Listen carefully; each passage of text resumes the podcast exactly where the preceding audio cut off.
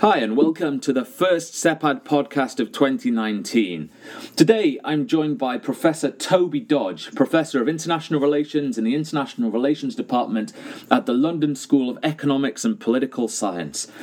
Toby is someone whose whose research I've admired for a long time. He's done a great deal of fascinating work on on mostly Iraq, but he's also Kuwait professor, director of the Kuwait program, and research director uh, Iraq the Conflict Research Program, the, the LSE's DFID funding program. Toby, thank you so much for joining us today. It's a pleasure. Thank you for having me. I look forward to a fascinating discussion. Thanks, Toby. It's it's really great to have you on. Um, as I said in my long rambling introduction, that's a consequence, I think, of, of too much Christmas indulgence. I've been admiring your work on, on Iraq for for many years now. I remember reading it during my PhD and and probably even earlier. But I was wondering, Toby, what was it that, that, that made you get really interested in, in Iraq? Because you seem to use a range of different theoretical, methodological approaches, but you, you, you apply them all to, to Iraq. What is it about Iraq that struck you, that got you so interested in, in, in these issues? Sure, it's a great question. I, am trained as a comparative political scientist, uh, and I did my master's and my PhD at SOAS, School of Oriental and African Studies in their political studies department. And I became very interested at the end of my master's about what happens when you drop a state on a society that hasn't had that kind of centralizing, disciplining institutions before. Now, it, it could have been anywhere. It could have been in Africa and South Asia. Sure. But I started to look at the Middle East, of course, because a lot of the states then were built in the aftermath of the First World War uh, during the Mandate period. And um, so, just as I was doing my PhD, there were a few people left who, who still were alive and had that historical memory. So I went to the Middle East I did uh, my master's dissertation on state building in Jordan, but there was always this larger, more complex, more violent, to be honest with you, but also more interesting and more politically mobilized country next door, Iraq. And I finally managed to get in and do research on Iraq uh, in the dying days or just before uh, the invasion of Iraq, uh, Iraq in 2003, and have been working on the country ever since, trying to wrestling with what uh, uh, about 35 years of Ba'athist dictatorship did, and then the, the myriad sins and the lacuna and incompetences of regime change, and then that civil war and the aftermath, uh, largely justified in terms of um, ethno-sectarian um, sector, uh, rhetoric, if not in actuality.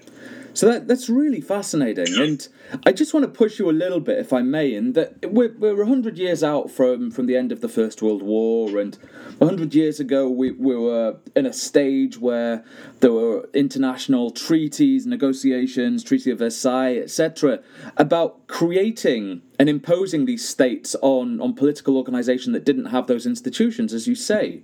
So, what was it that that that pushed you down the direction of, of the Middle East when it could have gone so many other places? Yeah, you're right. It certainly, it certainly could have. Um, I suppose if we were being bio, biographical, I grew up during the Lebanese Civil War when, um, before the violence in the Balkans, it was Lebanon and the wider Middle East that dominated right. uh, our news screens and our newspapers. Um, I have a previous life as, as a youth worker, actually working in inner city London, and anyone who's done that done that job will be incredible, will know how stressful it is. So I used to come course, home yeah. And read about Middle East politics and history in my downtime, and it was uh, my partner who said, "My God, if you can do that at the end of a day working with uh, East End kids, I think you should you should develop it more in terms of a master's and a PhD." So just to confirm, you were saying that that you read about Middle Eastern politics as a bit of escapism. Well, I wouldn't say a good downtime and if not relaxation, certainly to use a different type of part of my mind than that, sure. that was utilised during when I was a youth worker. And yes, certainly I would have thought there's a if you look at cognitive psychology of decision makers, for example, a, a series of, of, of of events that tend to live with them and shape their perception happen there in their early adult lives. And yeah, in my early adult life, uh, newspapers and news coverage was dominated by the Lebanese Civil War. I, I, haven't really thought about it carefully, but it may well have something to do with my interest in Middle East politics. Uh, right. It's really fascinating. So then you went on and you did your your your masters and your PhD at SOAS. Who was it that you were working with at that point then? Well, I think that certainly my, my supervisor is, is the is, is, the intellectually and personally wonderful Charles Tripp, but also at that time in the politics Amazing. department, you had a, this is in the early nineties, an incredibly strong social theory. There was Sudipta Kaviraj, who was who had worked in the Subaltern School, Tom Young, who, who works on Africa but was a, a recovering Althusserian. Uh, so you had uh, a lot, and uh, Katherine Dean, who's incredibly smart social theorist. So you had all these people there, certainly interested in empirical areas of the world, yeah. empirically delineated areas of the world, Africa, the Middle East, South Asia, but also wrestling to apply social theory, structuralist and post-structuralist theory to the, you know, so Gramsci was an early influence of mine, but very influential in the department at the time. Althusser, as I've said, and then Michel Foucault. So from that point of view, it was a, a wonderful place to study because you had a, depth commitment to the to case study work but also a, a, very heavy commitment to social theory and philosophy. Probably the, the perfect mix for me. Yeah, it, it sounds like it. And as I've mentioned uh, to you before, I think uh, of all of your work, which which I and others obviously have a great deal of respect for, I think my personal favourite is is a, a, later piece of yours. I think was it 2017 where you uh, you take Bourdieu to Baghdad.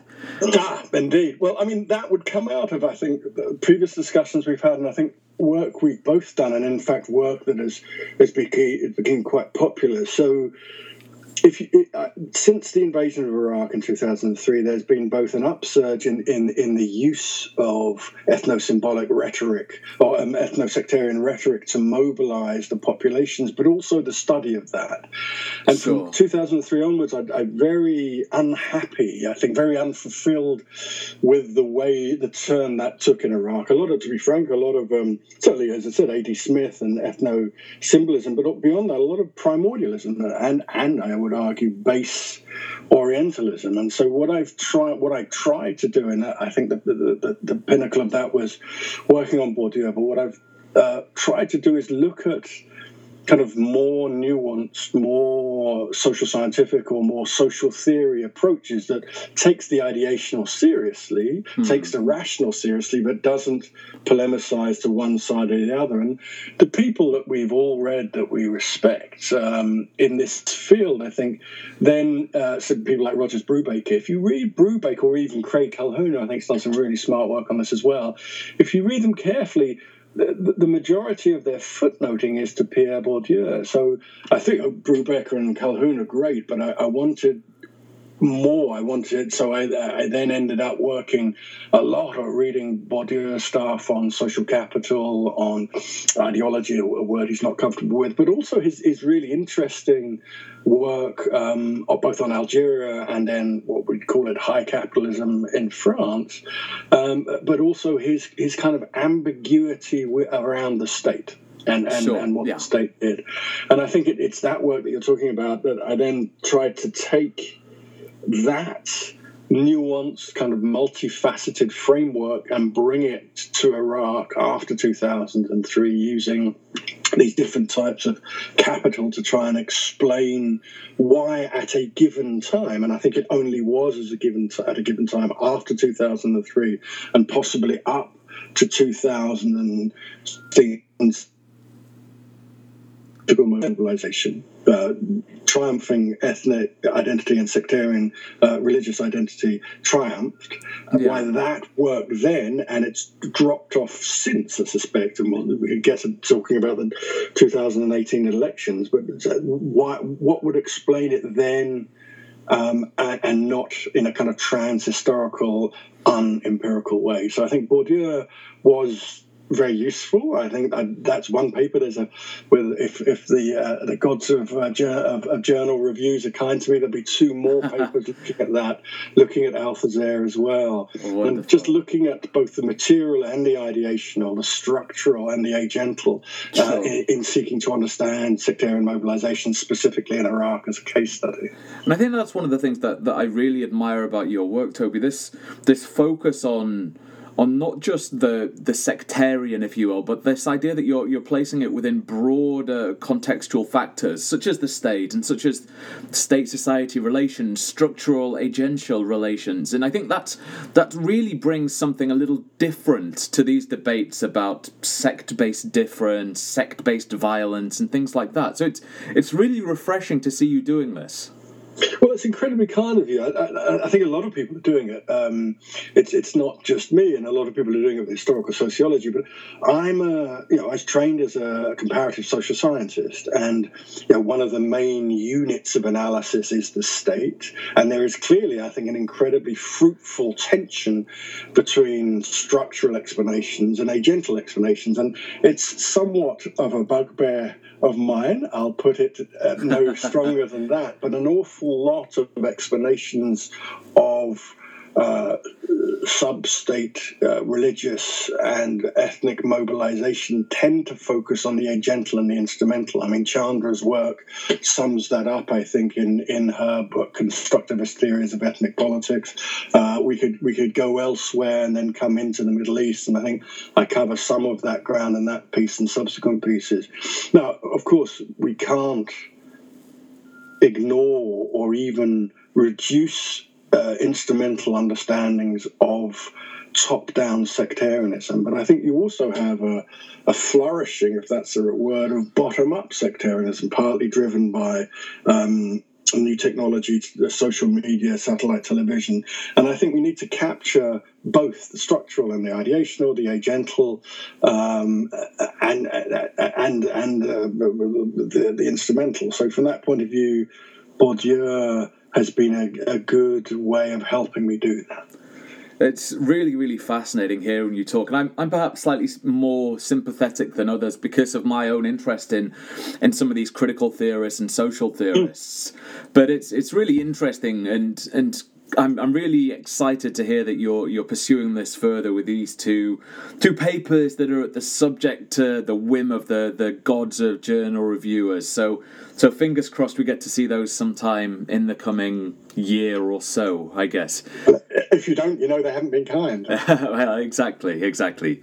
So before we, we move on to a different area of discussion, I wonder, Toby, where do you think that the main changes in the in the discussion of Iraqi politics have been in the in the post sort of the past fifteen years or so? So post two thousand and three, where do you think the the main debates have moved to? Brilliant. Well, let, let me start firstly by kind of grounding that in a little bit of history, if you let me. That so. Course um, studying Iraq before 2003 was you know, studying an incredibly authoritarian, repressive, violent uh, state that, that, had tried to some extent successfully to fracture, to atomize, to break mobilizing capacity in society. Now, I was fortunate enough to, to go to Iraq a couple of times before 2003 and carry out some research after 1991 on the effects of sanctions, how sanctions have transformed society. So I had sure. somewhat of an insight into that. But then you move into 2003, and what had been a very limited information base that interviewing was very difficult, very risky for the people you're interviewing before 2003. And then you have this explosion, this tidal wave of empirical data flowing out of Iraq after the invasion regime change, the civil war, and, and then where we are now. And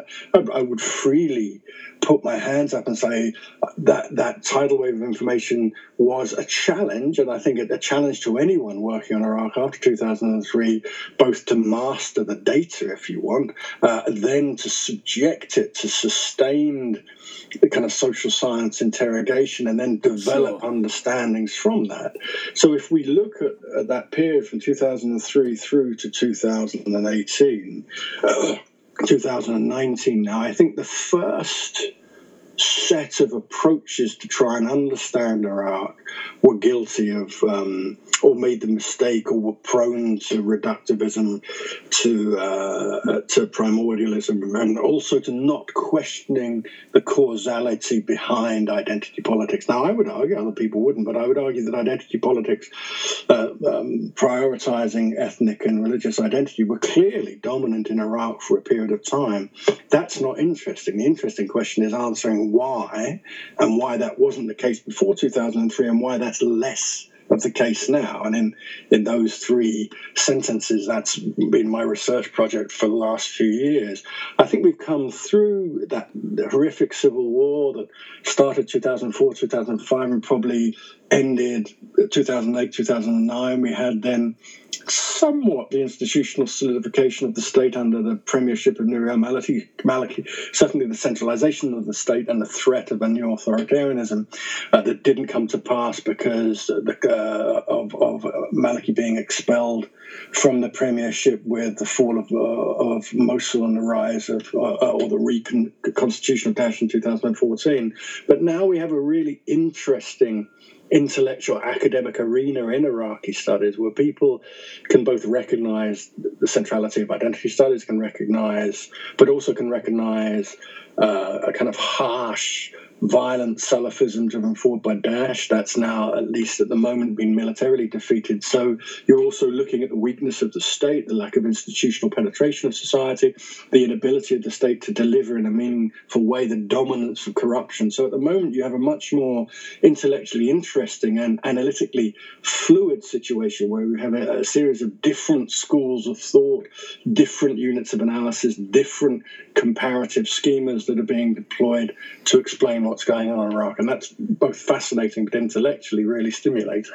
Of course, and for anyone who wondered why you didn't ever branch out beyond Iraq and go and explore in, in more detail some of its its neighbours, I think there you've just given a really, really solid explanation for why you're continuing to focus on Iraq at at at a time when there are other states that offer so many other types of challenges.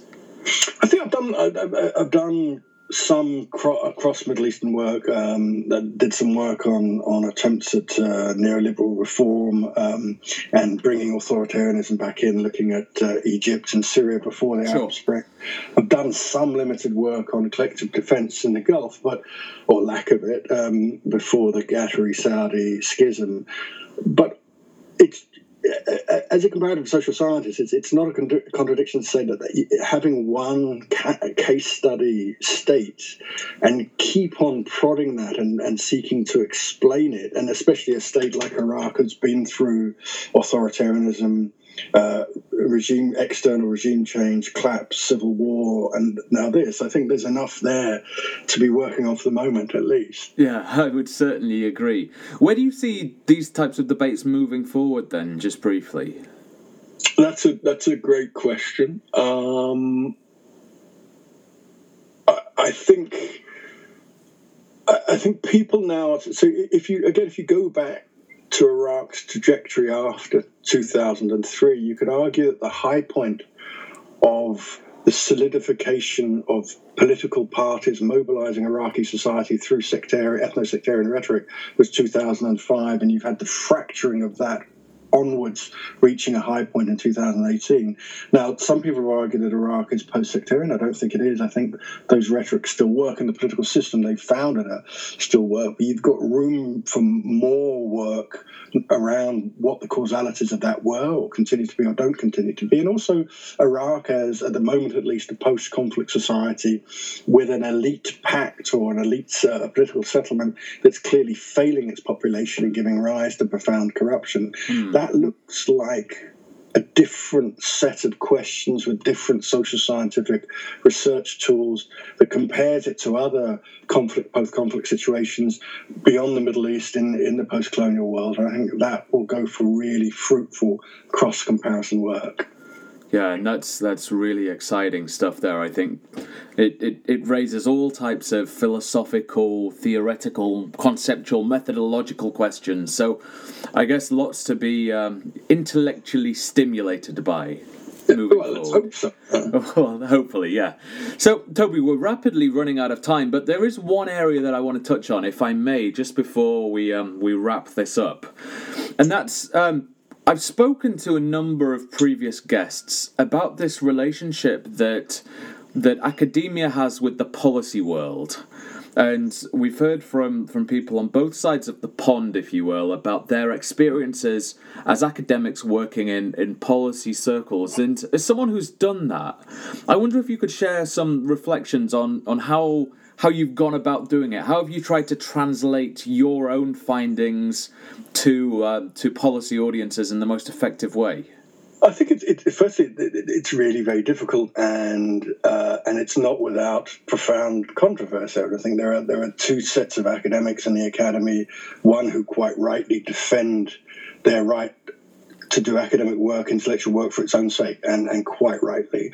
And there are another set of academics uh, who, for normative political reasons, say it's not an academic's job to have anything to do with governments uh, that they hold power to account and don't advise. And I think that's that's a, a, very valid point. And but I thought before 2003 and from say 2003 to 2005 six, the invasion of I view the invasion of Iraq as such a calamity, and a lot of that the work I did during that time was looking at theories of imperialism, looking at the work that Gramsci had done, and looking at what right. the Bush administration was doing, and saying that's simply wrong, and they and and why have they been so incompetent? That was that. But then around 2005 six, when the Democrats in the Senate were driving a withdrawal movement, I thought that pulling American troops rapidly out out of the mess that the United States government had made would make Iraq worse. Now I'm not sure that's that's that's the case anymore, but I thought at the time. And then I was drawn and I was drawn into um, offering advice for what it's worth to both the British government, the United States government, amongst others. Yeah. Um, I would say uh, I've advised mm, at this stage numerous administrations in, in both the United States and governments in Britain. I've never seen any of my advice taken.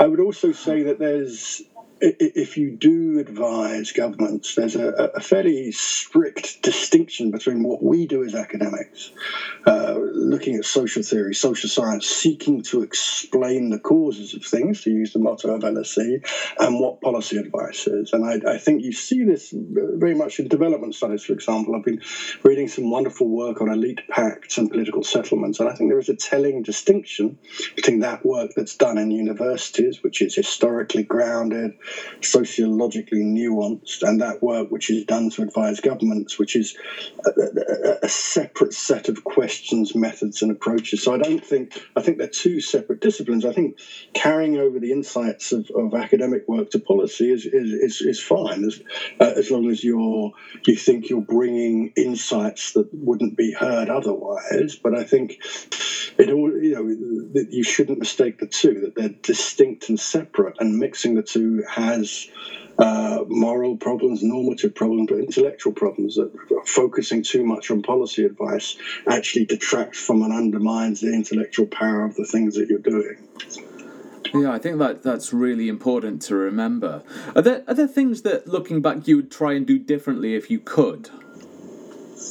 Um, I don't know. So when when uh, Iraq, the invasion of Iraq, I think is probably one of the most important moments along with 9-11 of, of, of, our generation um, and i was working on iraq at the time um, and I think that comes with certain responsibilities. I think it comes with responsibility to critique, and uh, I've done a lot of critiquing both of the U.S. invasion and a critiquing of the, uh, the, the American and the British policy towards Iraq, but also uh, Iraqi governments that were empowered, set up, and now have, have, have, gained autonomy since the invasion. So there's one responsibility, but it also comes with the responsibility to say you're doing that wrong, you've got that wrong. And of course, the, the, the, then when they say, all right, so how would you do that differently? What do you do? Walk away and say, no, no, no, I'm more than happy to critique you, but yeah. I'm not more than happy to, to, to, to deliver positive